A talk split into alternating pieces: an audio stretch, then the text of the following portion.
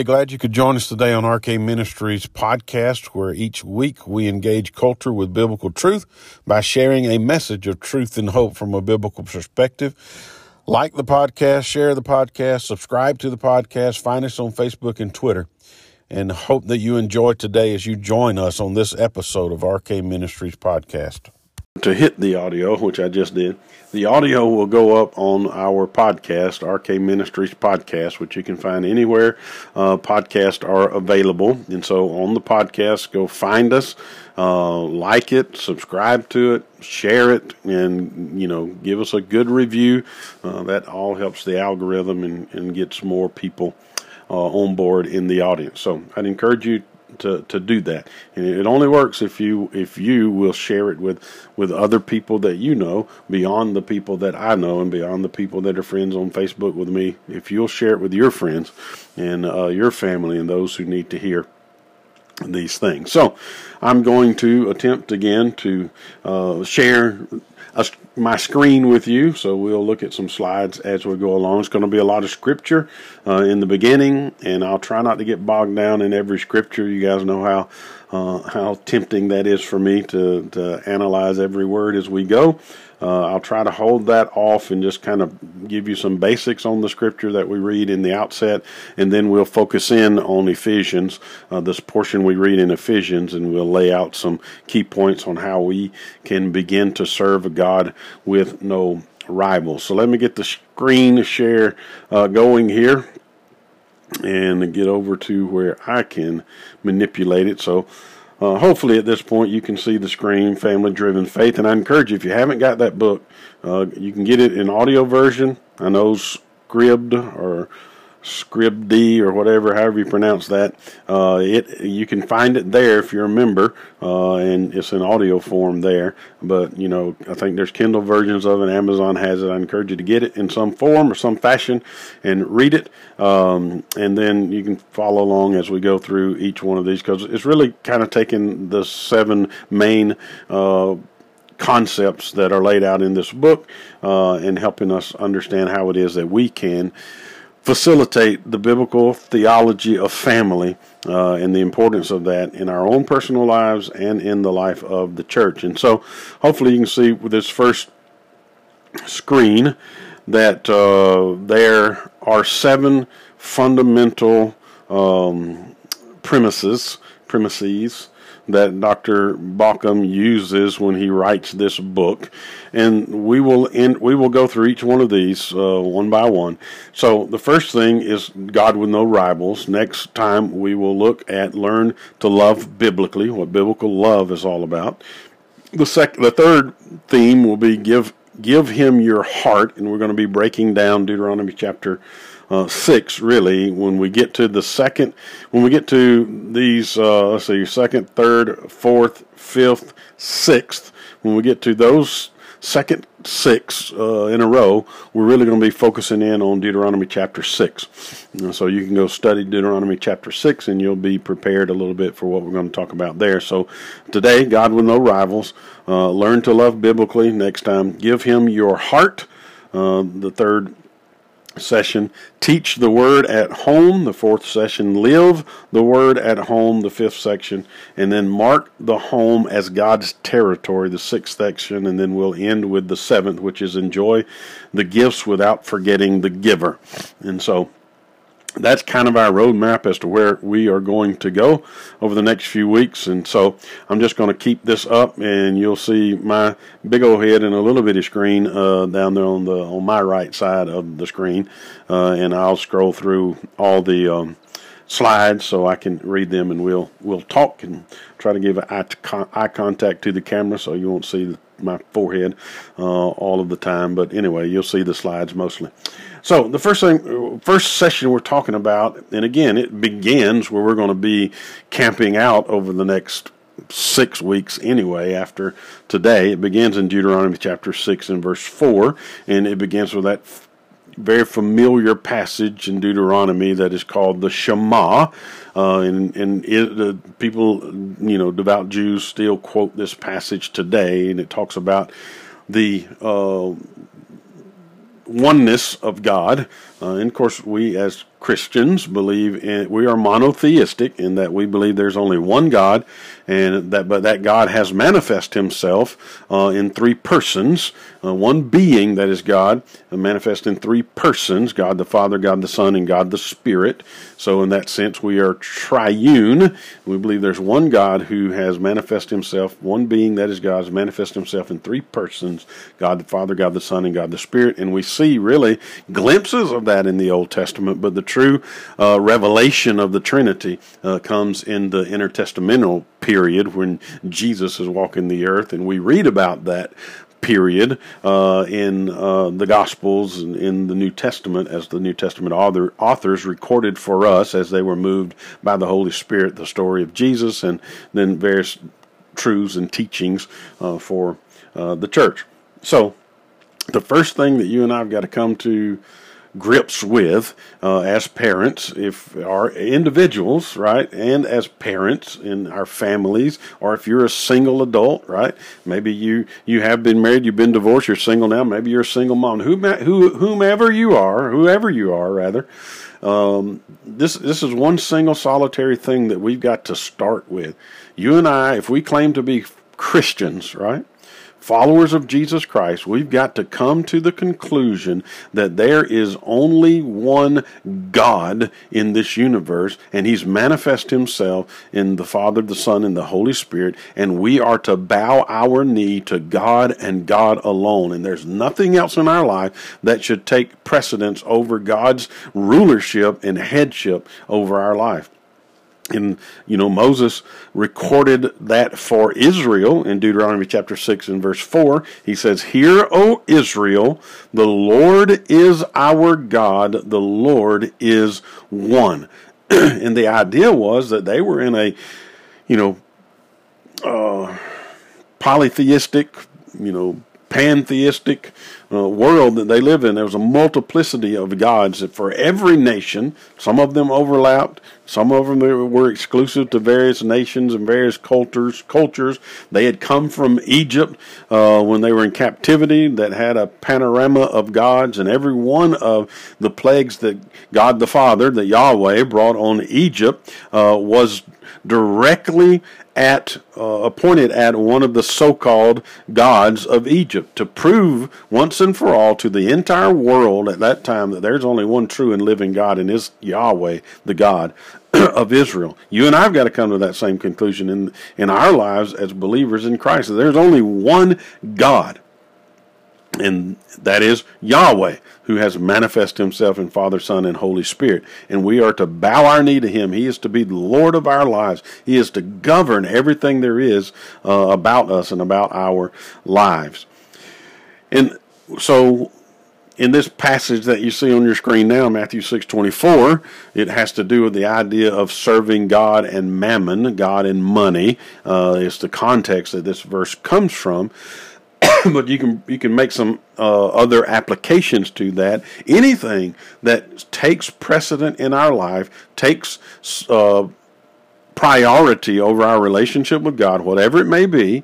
Any other relationship, any other uh, our occupation, our education, our entertainment, our money, whatever it is, we must we must put that down and not let it become an idol in our life because we cannot serve two masters because we will hate the one and love the other. There's only room in our heart for one Lord, and that must be God. And we got to reprioritize our lives sometimes to uh, reestablish this fact that all the other things in life take second place to our relationship with our Heavenly Father. And so we must put God as the priority in our life. And when we begin to put God as the priority in our life and we organize our life around the relationship that we have with Almighty God, then all of these other things will fall into place. A scripture I don't have on our screen here, uh, I think it's Matthew 6 33. Seek first the kingdom of God and his righteousness, right? And all these things will be added to you. And when we get that all topsy turvy in our life today, we seek first everything else and then ask God to bless everything that it is that we are seeking. And so you and I, we, we do that with our children as well, right? We talked about this a little bit in the introduction. A lot of times we we think that in our child's life the most important thing is education. We think that in our child's life the most important thing is some kind of sports career or or you know some kind of social environment that they must be in. While there's nothing wrong with sports, there's nothing wrong with education, and our children ought to be educated, and our children uh, can enjoy sports. Uh, although sports is even you know tertiary as it relates to everything else in education you ought to take control of your child's education and not allow the government to have control of your child's education. We'll talk more about that in the weeks to come but first and foremost, we need to model for our children that the most important thing in our life is our relationship with God. And how do we model that with our children? Well, we'll talk more about that as we as we move along because that that has to be something that we demonstrate as adults, that we demonstrate as parents uh, for our children and the, and the generation coming up behind us that our relationship with God is paramount. It is it is first and foremost in our life, and it ought to drive the way we think about everything else um, in our life. So we, we don't need to have an affair of the soul, right? Where we where we are saying and claiming that we love God, but our soul is is uh, we've given our spiritual heart to something else, and it takes precedence over our relationship uh, with God. I think the next uh, couple verses, a uh, couple screens or slides are from Exodus 34, 14 through 16. And listen to what Moses says. God says through Moses, For you shall worship no other God, for the Lord whose name is jealous. God is a jealous God, right? Uh, in, not in a negative way. We think of jealousy and we think of it always in a negative way. God is jealous to his people and he don't want to share his people with anyone else. And we are not to worship any other God, right? Any other so-called God. There's only one God, uh, and he is Yahweh, uh, God the Father, God the Son, God the Spirit. And that's the God that we are to worship. We're not let any other idol creep up in our life and take precedence of God. You, for you shall worship no other God, for the Lord whose name is jealous is a jealous God lest you make a covenant with the inhabitants of the land. And when they uh, whore uh, after their gods and sacrifice to their gods, and you and you are invited. Isn't that what the culture does for us? The culture invites us into their idolatry. The culture invites us into their sinfulness. Man, that's the, that's that's one of the whole premises of in Revelation when it talks in Revelation when the letters to the seven churches and the Lord names these groups of people that are impacting the church, the, the Nicolaitans and Jezebel and uh, that uh, you know that that uh, great city uh, Babylon. All of those are influences on the church in that day that represent the entire influence of the culture, trying to force us into conformity to their uh, worship of their idols and their God, whatever form that may take in whatever generation that you live in. And you and I need to understand when that happens, we must shun uh, those uh, idols in this world and we worship God and God alone. And he goes on to say, You eat of his sacrifices and you take of their daughters for your sons, and their daughters whore after their gods, and make your sons whore after their gods. And again, we don't have time to talk about everything that that means, but a lot of people take that passage, you know, and that's the one um, uh, passage where people try to think about uh, interracial marriage and say, hey, that's, hey, we ought not do that. Well, there's nothing wrong with interracial marriage, right? As a matter of fact, there's only one race, and that's the human race. There's one race of people that came from one man, right? And that was from Adam. Every one of us ultimately came from Adam, uh, obviously through Noah and his family, but there's only one race, it's the human race, and there's a lot of ethnicities that make up the human race. So, in that sense, uh, we are compatible no matter what, no matter how much melanin we have in our skin. That doesn't that doesn't negate the fact that if you fall in love with someone who has more melanin than you or less melanin than you, that you can't marry them just because of the color of their skin or the region of the world that they were born in or came from. That's ludicrous. That's not what the Lord's talking about in this passage. What He's talking about is uh, idolatry. He's saying, and he, and we see these same things in the New Testament, right? What what what companionship should righteousness have with unrighteousness, right? Why is it that you want to you would want to marry into a a pagan culture or or as a Christian, right? Why would you marry someone who is a lost person? That's that's one and we'll talk more about that maybe another day, but that's one of the problems in our culture today, even among Christian men and Christian women. We see someone out there who does not have the same belief system that we have, that does not uh, that is not a Christian and does not bow their knee to Jesus Christ, but we think that we can fix them. And if we will just we will just enter into this relationship with them that we will change them. Well, no, we ought not. Now, if you find yourself as two lost people married and one of them gets saved and comes to faith in Christ, now that doesn't mean you have to divorce. You should stay married uh, if you can, and in your loving them and you're loving Christ and you're serving them as a Christian, you may even lead them to the Lord. But if you're a Christian, you should not even have in your scope some to, to marry someone or date someone who is not a follower of Jesus Christ. That should not even be on your radar. And that's what the Lord's talking about here because that will ultimately drag you into their paganism and their uh, and their spiritual uh, adultery and idolatry. So uh, that's what the Lord's talking about there, and we've got to guard against that in our own lives. Now that doesn't mean we shouldn't we shouldn't interact with and engage with people who are lost. But in our relationships and in our family, God has to be first.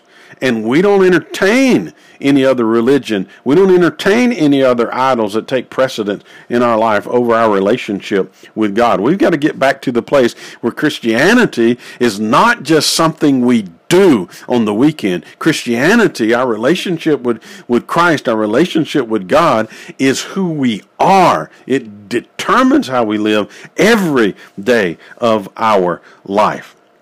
And he goes on, uh, this is Exodus 20, verses 3 through 5, and this is uh, part of the Ten Commandments. You shall have no other gods before me.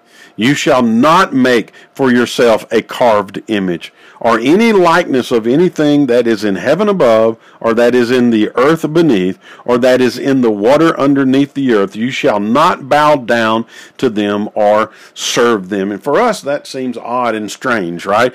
Maybe the only place we see idols in our culture, at least in the part of the world that I live in, maybe, excuse me, when you go to uh, maybe a Chinese restaurant, you might see a big old statue of Buddha uh, over there, or you know, I'm not going to say what I was just thinking, but those those kinds of things we think may be odd, the idols in that way. But we get we've got to we got to think with a broader scope when it thinks about the idea of idols. Idol idolatry is anything that usurps the role and the preeminence of God in our life. And again, we've already talked about it uh, uh, in the introduction. I think. Uh, hey, our relationships can become an idol. Our our occupation can become an idol. Our education can become an idol. Our entertainment can become an idol. Our sports team can become an idol. Our, our hobbies can become an idol. And what you and I have to guard against in our own life is all of these things that crop up and try to take our attention and try to take center, uh, you know, center stage in our life. And we need to make sure that those things fall in line with first and foremost who we are as Christians in our relationship with Almighty God. And those of us who are parents, those of us who are who are adults, who have influence over children, we need to model that in our lives so that our children will understand that the most important thing about their life is their relationship with Almighty God and that's what we're we're going to ultimately flesh out. How do we how do we model that in our families? How do we point our children in that way? And how do we keep that as part of who we are uh, as adults goes on to say in verse uh, in in uh, verses three through five in Exodus twenty, you shall not bow down to them or serve them, for the Lord your God, I am a jealous. For I, the Lord your God, am a jealous God, visiting the iniquity of the fathers on the children to the third and fourth generation of those who hate me. and again, there are other places in the Bible where the Lord talks about the soul that sins is going to die. So if we weigh all of that in on this passage, because some people will get to that last part of that verse and say, hey, uh, God's going to punish his children for what the fathers are doing. No, what he's saying is that if you as a father, if you as a, a mother, if you as the head of your household, if you go after idols, then there's a chance that your children are going to go after idols. It's going to become a pattern in your life. And how many times have you seen in your family or families that you know that the sinful patterns of the parents are mimicked in the children for the third and fourth generation. Some people call that generational curses. Uh, in one sense, it is because it is a pattern of sinfulness that people have grown up in and they adopt on their own lives, but those things can be broken because God can break them. I'm an example of that. Alcohol, alcoholism was. Uh, to use that vernacular, a generational curse in my, uh, in particular, on my father's side of the family. Um, but uh, I saw what that did to my father and what that did to uh, many of my aunts and uncles, and I don't want to have anything to do with alcohol. I don't even want to have any alcohol in my house. I get it. There's some um, cough medicines and drugs that have a little bit of alcohol. I'm not talking about that. I just don't want to have anything to do with alcohol. So, in that sense, those things can follow the children as they are raised in those patterns of sinful behavior. Same thing with this idolatry. If we continue to live our lives in in this way where God is put up on a shelf or he's something that we just talk about or do on the weekend or maybe if we're really pious on a Wednesday night in the, in a midweek service. If if we treat God that way in, in our lives then our children are going to treat God even more flippantly in in their uh, lives. And we see that in Christian culture today. That's one of the problems in Christian culture today. And and again uh, it, it's because we have decided in Christianity there are so many other things that are more important for our children than us focusing focusing on their relationship with Christ. And we'll talk more about that as, as we go. So God has got to be the center of our life, and our relationship with Him ought to dictate how we live in this world, the decisions that we make for our life and for our children. Isaiah 42 8. I am the Lord, that is my name. I will not give my glory to another, nor my praise to graven images. God and God alone deserves our worship. And as a matter of fact, we talked about this Wednesday night. When we come to corporate worship in church, it ought to be about giving worth to God. It ought to be about praising Him, offering thanks to Him, singing to Him, making a joyful noise to Him for who He is and what He has done. And we've we've turned worship all too often more uh, into something about us, right? What kind of music do I like? What kind of atmosphere do I like? What makes me feel good? It doesn't matter how you feel.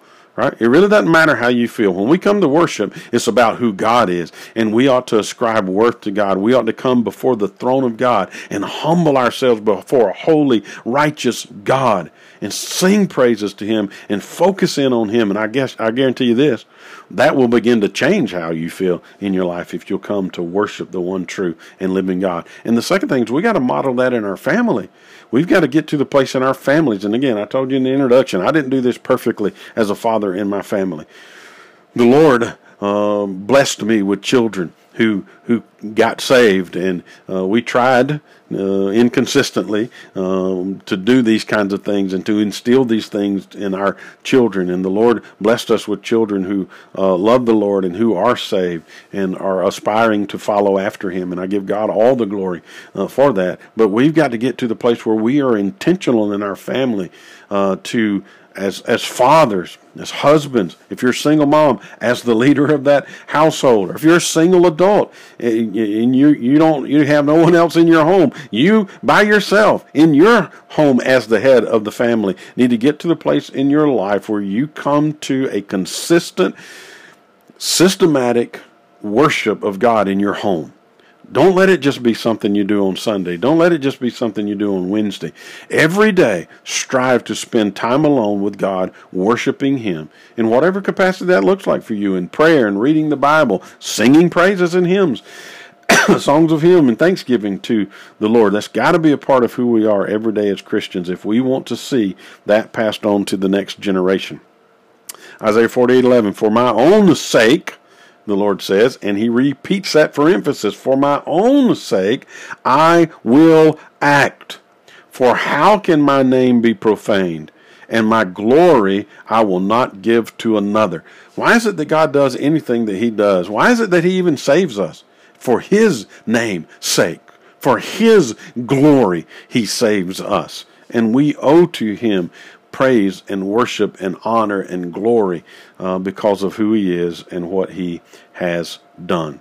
Now, we won't belabor this too much on this slide because we've already talked about what some of those idols are in our life today, because quite honestly. Idolatry is something we think of as Old Testament, right? Ancient. We don't see that as much today. Now, there are other places in the world where it's a big thing, where people do have idols in their house, ancestral worship, or whatever it may be. But for those of us in America, which is primarily my audience, for those of us in America, it may not necessarily be a shrine in your house uh, on a mantle or in a room or whatever. Maybe. There's a lot of cultures in America but for the most of the people that I know and probably my, I'm communicating with, it may not be what it is. But we've talked about it. It could be sports. It could be education. It, be, it could be your career, your success.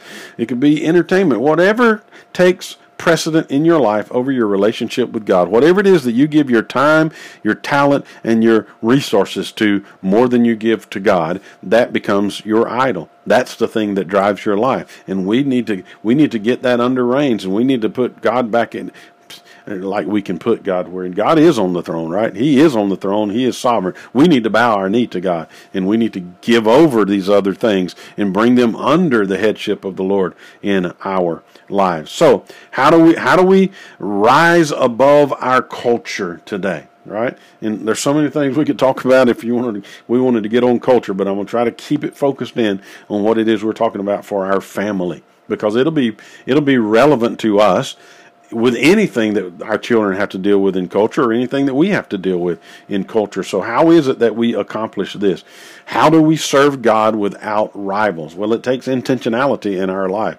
It takes intentionality in our home. It takes dads uh, stepping up to the plate and saying, Hey, God has called me to be the spiritual leader of this family, and so I'm going to take the reins of that role in my family and I'm going to start uh, intentionally um, being the leader. We're going to have family worship or family altar or family devotion, whatever you want to whatever you want to call it. We're going to read the Bible. We're going to pray. We're going to set aside time to do that as a family, and I'm going to teach my children God's word, and I'm going to model for for them what it means to have uh, God as the Lord of our lives. And think, same thing with moms. If you're in the nuclear family, you have a father and a mother and children there, then mom, come alongside of your husband as he uh, takes that reign as spiritual leader in the house, uh, in in the home, and you be his helpmeet uh, to to help him in that process as as you guys together partner together to uh, guide your children, to lead your children. Maybe your grandparents, right? Your children are grown and gone like ours, and your grandparents, and you have opportunity to have influence over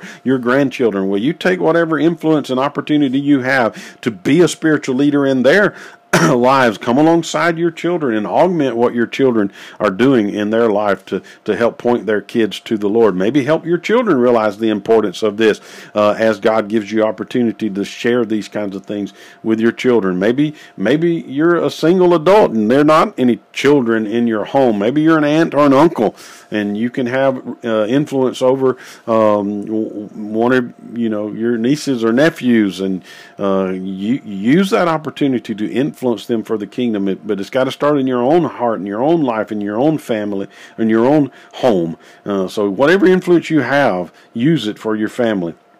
Now we're going to read these passages and then we're going to come back and break them down, and that's going to lead us to the end of our uh, discussion today. But this is one of the key places, key passages that we need to understand as it relates to how we begin to model this in the family unit, in the family structure. So Paul begins, look carefully then how you walk. Man, I wish we if you go back to Ephesians chapter uh, Ephesians five and verse one, uh, in Ephesians five one, the Bible tells us to walk to be imitators of God as dear children. And so, in other words, as those who are created by God, those who are the children of God, imitate Him in His holiness and His righteousness. And, and that's the same idea here. Uh, I think the Greek word for walk is peripateo. Uh, it's to walk around the way of life, a manner of living. So look carefully then how you live your own life not as unwise, but as wise, making the best use of the time. That's intentionality. Because the days are evil. Man, you just look in the world and you see the evilness of the day that is around us. Therefore, do not be foolish, but be under, but under, but understand what the will of the Lord is. How we're going to understand what the will of the Lord is? Well, we understand it from the revelation that God's given us. We understand it as the Holy Spirit leads us into all truth, as he, as the Apostle John tells in John chapter sixteen.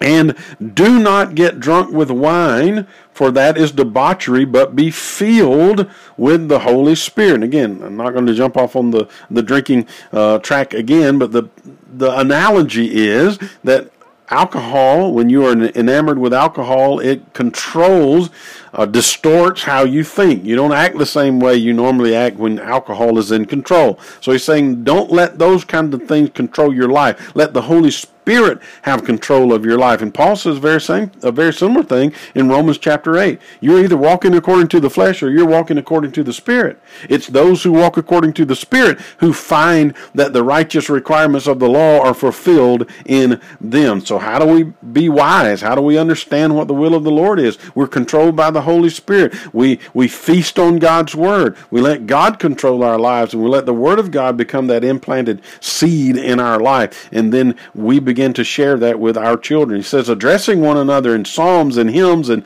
spiritual songs, singing and making melody to the Lord with your heart, giving thanks always and for everything to God the Father in the name of our Lord Jesus Christ. so again, it's that element of worship the Lord in our life. And then submitting, submitting, submitting to one another out of reverence for Christ. So, in, in one sense, while we are created equal, men are different than women. We have different roles that we play, but there is this mutual submission of one another as unto the Lord. And so we all submit to the Lord. We all come to the Christ the same way at the foot of the cross. In that sense, we're all equal. But God has anointed us for particular roles in our lives as male and female, and we are to fulfill those roles as we uh, function in the family unit. So, Five keys to serving God with no rivals. One, we've already talked about. Watch your walk, right? How, what's your manner of life? Man, there there is this overwhelming idea in Christian circles in America that a person can get their heavenly ticket punched, okay? They can say a prayer, they can get dunked in water. They can get their name on a roll. They can get their heavily ticket punched, right? Say, hey, I believe. Boom, got my ticket punched. And then they can go and live like the world and think that everything is okay with them. Well, that is as far from biblical as anything can be. That is anti lordship salvation. There's this concept in this in this world that people can say that, hey, I've, I've believed in Christ, but I cannot have Him be Lord of my life. He can be Savior, but He's not Lord of my life. I can live like the devil, and I'll end up in heaven anyway. Now, get it? Don't don't hear me saying that you can work your way to heaven because that's not true. You'll never be good enough to make your way to heaven. If you could be good enough to make your way to heaven, then Jesus wouldn't have had to die on the cross. For by grace are you saved through faith, and that Neither grace nor faith is of yourself. It is the gift of God, not of works, lest any man should boast. Ephesians 2 8 through 9. but we always forget verse 10. What Paul reminds us about this idea of lordship salvation, that when it comes to salvation, the whole the, underlying premise of salvation is that you bow your knee to Jesus Christ as Lord and Savior of your life. You submit to Him as Lord of your life. That's why Ephesians 2.10 says that we were created by Him for good works, that He prepared beforehand that we should walk in them. Right after, for by grace are you saved through faith, not of works. Then he says, hey, once you are saved by grace through faith, there are works that ought to follow that. Your life ought to be changed.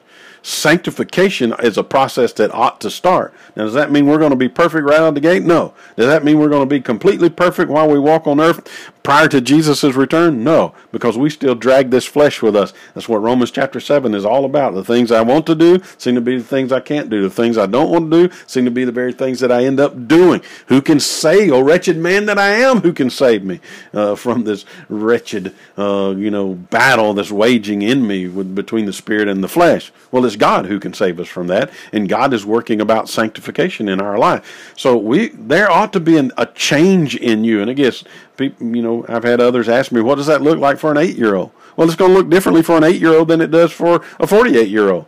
And it's going to look different for one 48 year old than it does for another 48 year old. Because one 48 year old may have had a life of complete debauchery, adultery, sexual sin, drugs, alcohol, whatever, you name it, right? They may have been the, the most despicable person you ever seen in your life, and God radically saved them, and they turned away from all of those kinds of things. Or it may be a person who has, from our human perspective, has looked decent all their life. They never really got into trouble. Yeah, they've done the things that all of us do, you know, lie, cheat, steal, those kinds of things. Uh, that if we're all honest with ourselves, we all have done at some point or another in some way. And so they, they, but on the outset, they look fairly like fairly decent people. And the radical change in their life might not seem as radical as it did for the other person, and the same for an eight year old who's grown up maybe in a Christian family and they hadn't had a lifestyle to do a whole lot of things. But there's going to be a bent in their heart. Their heart's desire is going to be to follow after God and maybe to honor their parents more than they've been honoring them and make it an intentional effort to do what their parents asked them uh, to do and, and walk and follow after God. But the point is, you know, those are the extremes, those are the outliers for you in your life, for me in my life, if I claim to be a follower of Christ, there's a way that God expects me to live and walk. He says to me, Be holy, for I am holy, right? So I ought to walk in light of the righteousness that God has imputed in my life, although imperfectly I know because I am an imperfect person until God Christ comes again and he redeems my body just like he has my soul. In that day, I will have no, sin will have no power over me anymore. So, there ought to be a difference in our walk, and we ought to emulate that in our family. If we're going to serve a God without rivals, God must take precedence, and our life ought to be bent toward walking after Him, being followers of Christ. What did Jesus say? If you're going to be my follower, then hey, you you got to take up your Christ and your cross and come after me right? You got to follow after me. You got to walk like me. Live as I instruct you uh, to live. And then the second thing is be good stewards of our time. Make the best use of the time because the days are evil. and again, I think that's intentionality, and that's something in Christianity, as I've said already tonight, that's something in Christianity that we have lost in the family. Christianity has become a thing that we have that is part of our life, right? it's become another category of our life. We put it on the same shelf, equal, uh, equal, and on par with sports or or education and Christianity. We have all those things on a shelf, all those categories on a shelf.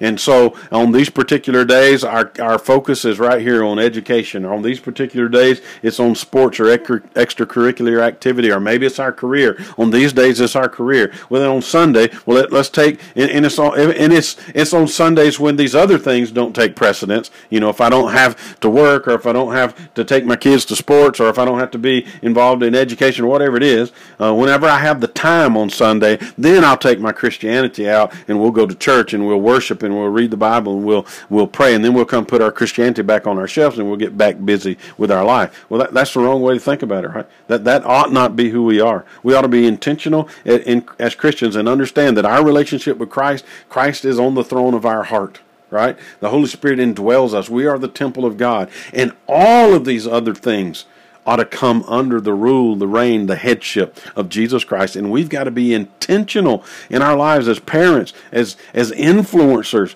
over the next generation, in whatever capacity that is for you. We've got to be intentional in our life to foster that relationship with God personally and then in our family or whatever circle of influence that you have, that you model that and you intentionally disciple those who you have influence over. And that's what God's called us to. We need to be intentional with our time, and I'm afraid we, have lost that in Christianity. It's time we get it back. It's time as families we come back to this idea that Christianity, our walk with Christ, is the most important thing in our life, and it's the most important thing that we ought to foster in our children. All these other things are secondary. It doesn't matter if they are a, an excellent baseball player, or football player, or you know they're a, an excellent CEO or engineer or whatever it is. Doesn't matter about all those things if they die and go to hell. So we need to model this in our family and, and seize the time and seize the opportunity that we have because we're only here for a short period of time in history. God's only given us our children for a short period of time in history, and we need to make the most of it. And we've got to do that in an intentional kind of way. Then understand the will of the Lord. and, you know, sometimes we think this is a, one of the hardest things to do, right? Understand the will of the Lord. And we try to we try to do it by reading the tea leaves, uh, right? We'll say, well, you know, I saw. Um, this flyer over here that has something to do with with Haiti, right? And then I saw this commercial over here that had something to do with with with Haiti and maybe uh, you know people in poverty over there. And then someone that I know, it's out of the blue, began to talk about this idea of Haiti and, and, you know, all the things that are going on over there. They saw something on the news about it. And then I began to say, well, maybe the Lord is wanting me to go to, to Haiti. Right? And so we try to read the tea leaves in that way. And I'm not saying that God can't use other people and God can't prompt your heart uh, for things, but I'm telling you, it is less complicated than that, understanding what the will of the Lord is. It is less complicated than that. You know how I know? Because God's given us His Word, and in His Word He has revealed His will. How do we know what the will of the Lord is? We read God's Word, the thing that He has left us to reveal who He is and what it is that He wants us to do with our life. Now, that may translate into I feel that God is leading me to Haiti to do missions. But I'm here to tell you, for the majority of believers in God, whether it's Old Testament saints who were believers in the promise of God under the Old Covenant, or whether it's New Testament saints who are believers of Christ in the New Covenant, for the majority of people who are believers in Christ, the will of God for you is to live in faithful obedience to Him in the place that He has planted you and to start your missionary journey in the four walls of your house with the children that He blesses you with. Now, if He doesn't bless you with any children, then you start that missionary journey in the way that God does call you to influence others, next generation, friends, family, uh, whatever it is. But for for the most of us, it's going to be, hey, I need to be faithful to, for God when in, in, the old days in agrarian cultures, when I go plow the field, right? When I work uh, from daylight to dusk, plowing the field or feeding the cows or whatever it is, or when I go uh, on the road driving this truck, or when I, uh, you know, drive my uh, dump truck. I heard an ad for dump truck drivers needing today on the on the way home, uh, or where there is I go work at the, the the supermarket or the gas station, or I go to be an educator, or I go, uh, you know, wherever it is that I work or wherever it is that I go about my life, whatever it is that I do, maybe I'm a stay you're a stay at home mom or and your life is centered on raising those children, educating those children. That's grassroots Christianity. And for the most of us, that's how God's called us to be faithful to him and follow out follow out his will. Because His will is for us to be faithful to Him in every aspect of our life, to honor Him, to worship Him, to love Him, and to share His glory uh, for for all those He's given us influence over in our life. And we find out how to do that in His Word. Uh, that's one pastor I can't remember who it is. Uh, Alistair Begg comes to mind. It may be him, but don't quote me on that. You can go look it up. I think he said before, if you want to hear God speak then read the Bible. And he said, if you want to hear God speak out loud, then read the Bible out loud. God has already spoken. He's given us His will in His Word. Let us be students of His Word and discern His will from His Word and live in light of that. and we have to be intentional on that, and we have to raise our kids and influence the culture around us to be that way. And then constantly yield to God's Spirit. It says, Do not be drunk with wine, for that is debauchery, but be filled with the Holy Spirit.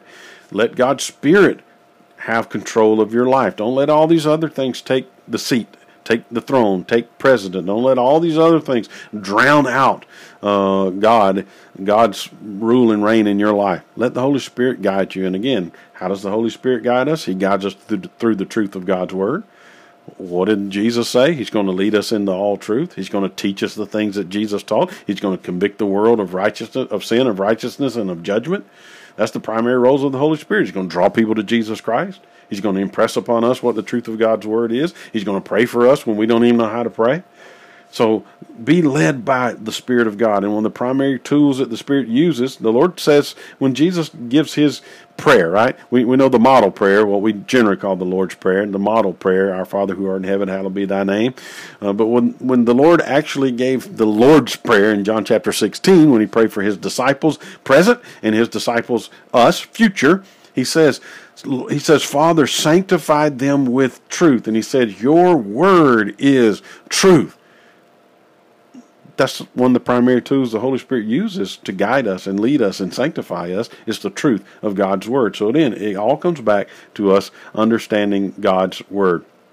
Then it says, order your relationships by the book. Submit to one another out of reverence for Christ. Right? Again, we've talked about it. We're we're created, men and women, we're created equal but not same. I'm getting a dry throat. We're created equal but not same. God has ordained particular role uh, for men, and I know the culture around us hates that, right?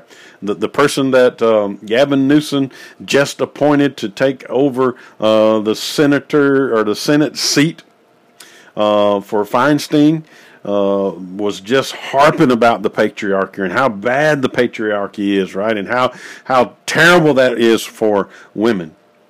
But really, the most freeing thing in the world has been the patriarchal design that God set up in the created order for women. And if we function in the roles that God has given us, it's not that we lord it over men, lord it, God called men to lord it over women in an unrighteous way. No, it's that God has called men to be the spiritual leaders in this world, the spiritual leaders in his family of faith, the spiritual leaders in their home. And he provided for him one who was compatible to him, one who was a helpmeet for him to come alongside of him and to augment that role of leadership and to come together as a team to accomplish the purpose and the will of God in the family. And all too often we don't function that way. Why? Primarily because men don't step up to the spiritual leadership role that God's called them to, to have and take in the home. And the ladies have to step up and take that role in the home. But God's called we as men, we need to be on the forefront of the battle. And I've used this analogy before, and I'm just trying to appeal to the men that are out there that have any testosterone left in their body. If someone was trying to break into your home and do harm to your family, your wife, and your children, would you not stand up and do whatever it took to defend your family? Well, I'm here to tell you there is a spiritual war, war where the enemy is trying to break into your home, into the minds of your, your spouse, into the minds of your children, and trying to do them harm. And it is time for you to stand up as the spiritual leader of your home and to take those reins and you do whatever is necessary to protect your family from this spiritual attack and to protect our culture from this spiritual attack on the family. As, as, we find in Ezekiel, we need men who will stand in the gap in this moral breach that's came come in the wall of our culture and we need to take those reins and we need to be the voice of truth and reason and do what is necessary in our families intentionally to mold their minds and shape their minds and guard their hearts with the truth of God's Word. And we need to order those relationships. The primary relationship in our life, male, female, the primary relationship in our life is Christ number one relationship. Every other relationship falls uh, secondary to that. Even our spouse and even our children fall in second place compared to our relationship with Jesus Christ. And then we, we need to live in relation with other people in light of that relationship we have with Jesus Christ. Well, how do we know how to do that? Well, God's given it to us, right? In the moral code. Jesus summarizes it this way love your neighbors, you love yourself, right? Honor your father and your mother. Don't, don't kill your, your neighbor, right? Don't kill human beings. Murder them. Don't steal things that don't belong to you that people have worked hard for. Don't don't don't bear false witness, right? Don't covet. All those things go along with how we love one another, how we order our relationships in this world, and we've got to intentionally model that in our families. We as men, we, uh, you as as wives, you've got to demonstrate to your children that Christ is first and foremost in your life, and that in your married relationship, Christ is first and foremost in that covenant relationship you have with your spouse. And then that spills over into how you raise your children and how you disciple your children. That's the only way we're going to turn this around in our culture and in the culture of the church. And so, some action points, some key things to think about. One, make a list of potential idols in your life. I don't know what they are in your family. Whatever, whatever those things are to take precedence over your relationship with Christ, relationship, sports, entertainment, whatever it is, career, make a list of those things. And then decide as a family. Maybe sit down and do it individually, and maybe sit down as a family and do it. And then decide as a family to crush those idols, to put those things where they ought to be right? And put God as first place in your life. Confess, repent as a family the sins of idolatry, and then receive God's forgiveness because He will forgive you. Celebrate your freedom from that idolatry, and then commit to serve God and God alone, to put Him in the first and foremost place in your life. And then be intentional about modeling that in your family. That's the first step. We got to serve God and God alone in our in our families. And until that happens in this world, we're going to continue to see this war raging, even in the homes of Christians. And it's high time that we take that back. And again, not not to beat up on those who are sincere in what they're doing, but I'm telling you, what we need to be doing as a church is not segregating everybody into small groups of worshipers by age. What we need to be doing is bringing the family together as in in worship and letting the father take that leadership role, letting the mother come alongside him in that leadership role, or helping the single mom in that leadership role that she needs to take, or helping the single adult uh, learn what it means to be a single adult and, and model these things for whatever group of people they have influence over. We need to come together as a body, and we need to structure ourselves in a way that we see families discipling their children, and then we see them as those arrows that are in the quiver that we can send into the world. Because all we're doing right now, for the most part in church, is we're giving a lot of false hope to a lot of people, and we are we are telling people that you've got to have entertainment, you've got to have a certain atmosphere uh, in order for uh, it to be worship or worship to be fun. It's got to feel, you know, fun to me. It's got I got to feel these emotional ties, which is nothing wrong with emotion emotions. We're emotional people.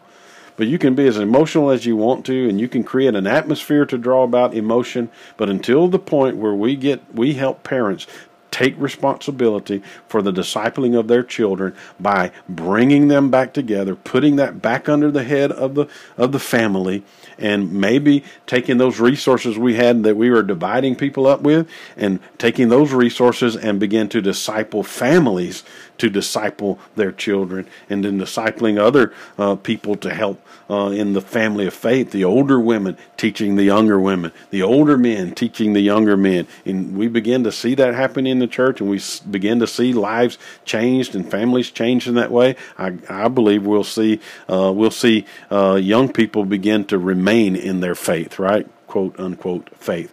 Um, we'll, we will we'll quit seeing them leave the faith once they leave the home or get out from under their parents because that faith has become their faith. They have come to faith in Jesus Christ through this intentional discipleship effort.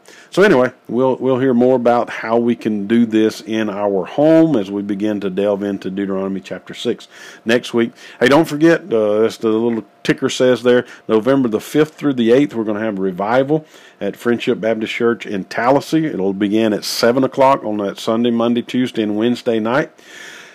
so begin to put that on your calendar. Um, bring your friends, bring your neighbors.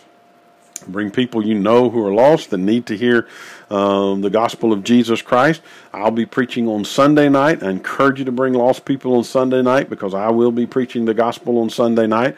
I'm going to have Jay Penton uh, from Prattmont Baptist Church will be coming on uh, Tuesday, uh, Monday and Tuesday night to bring God's Word to us. And then my good buddy Donald Irwin will be coming up from Dothan uh, to bring the Word to us on Wednesday. So I encourage you to mark it on your calendar to attend every service and invite friends. I'd love to see Friendship Baptist Church packed out because you guys have went out and invited someone. Uh, hey, if you live in Eclectic area where I live, maybe a little bit of drive for you, 15, 20 minutes, make the drive. All right, let's come together and worship God and see God uh, impact our lives and see souls saved. And as always, putting it up on the uh, podcast here in just a bit. Um, you, are already on Facebook Live. You'll see it on YouTube. Uh, go to those places, find it, like it, subscribe to it, share it, leave comments, leave a good review, and let's continue to get this word. Uh, this word out. So until next time, may the Lord bless you and keep you and cause his face to shine upon you.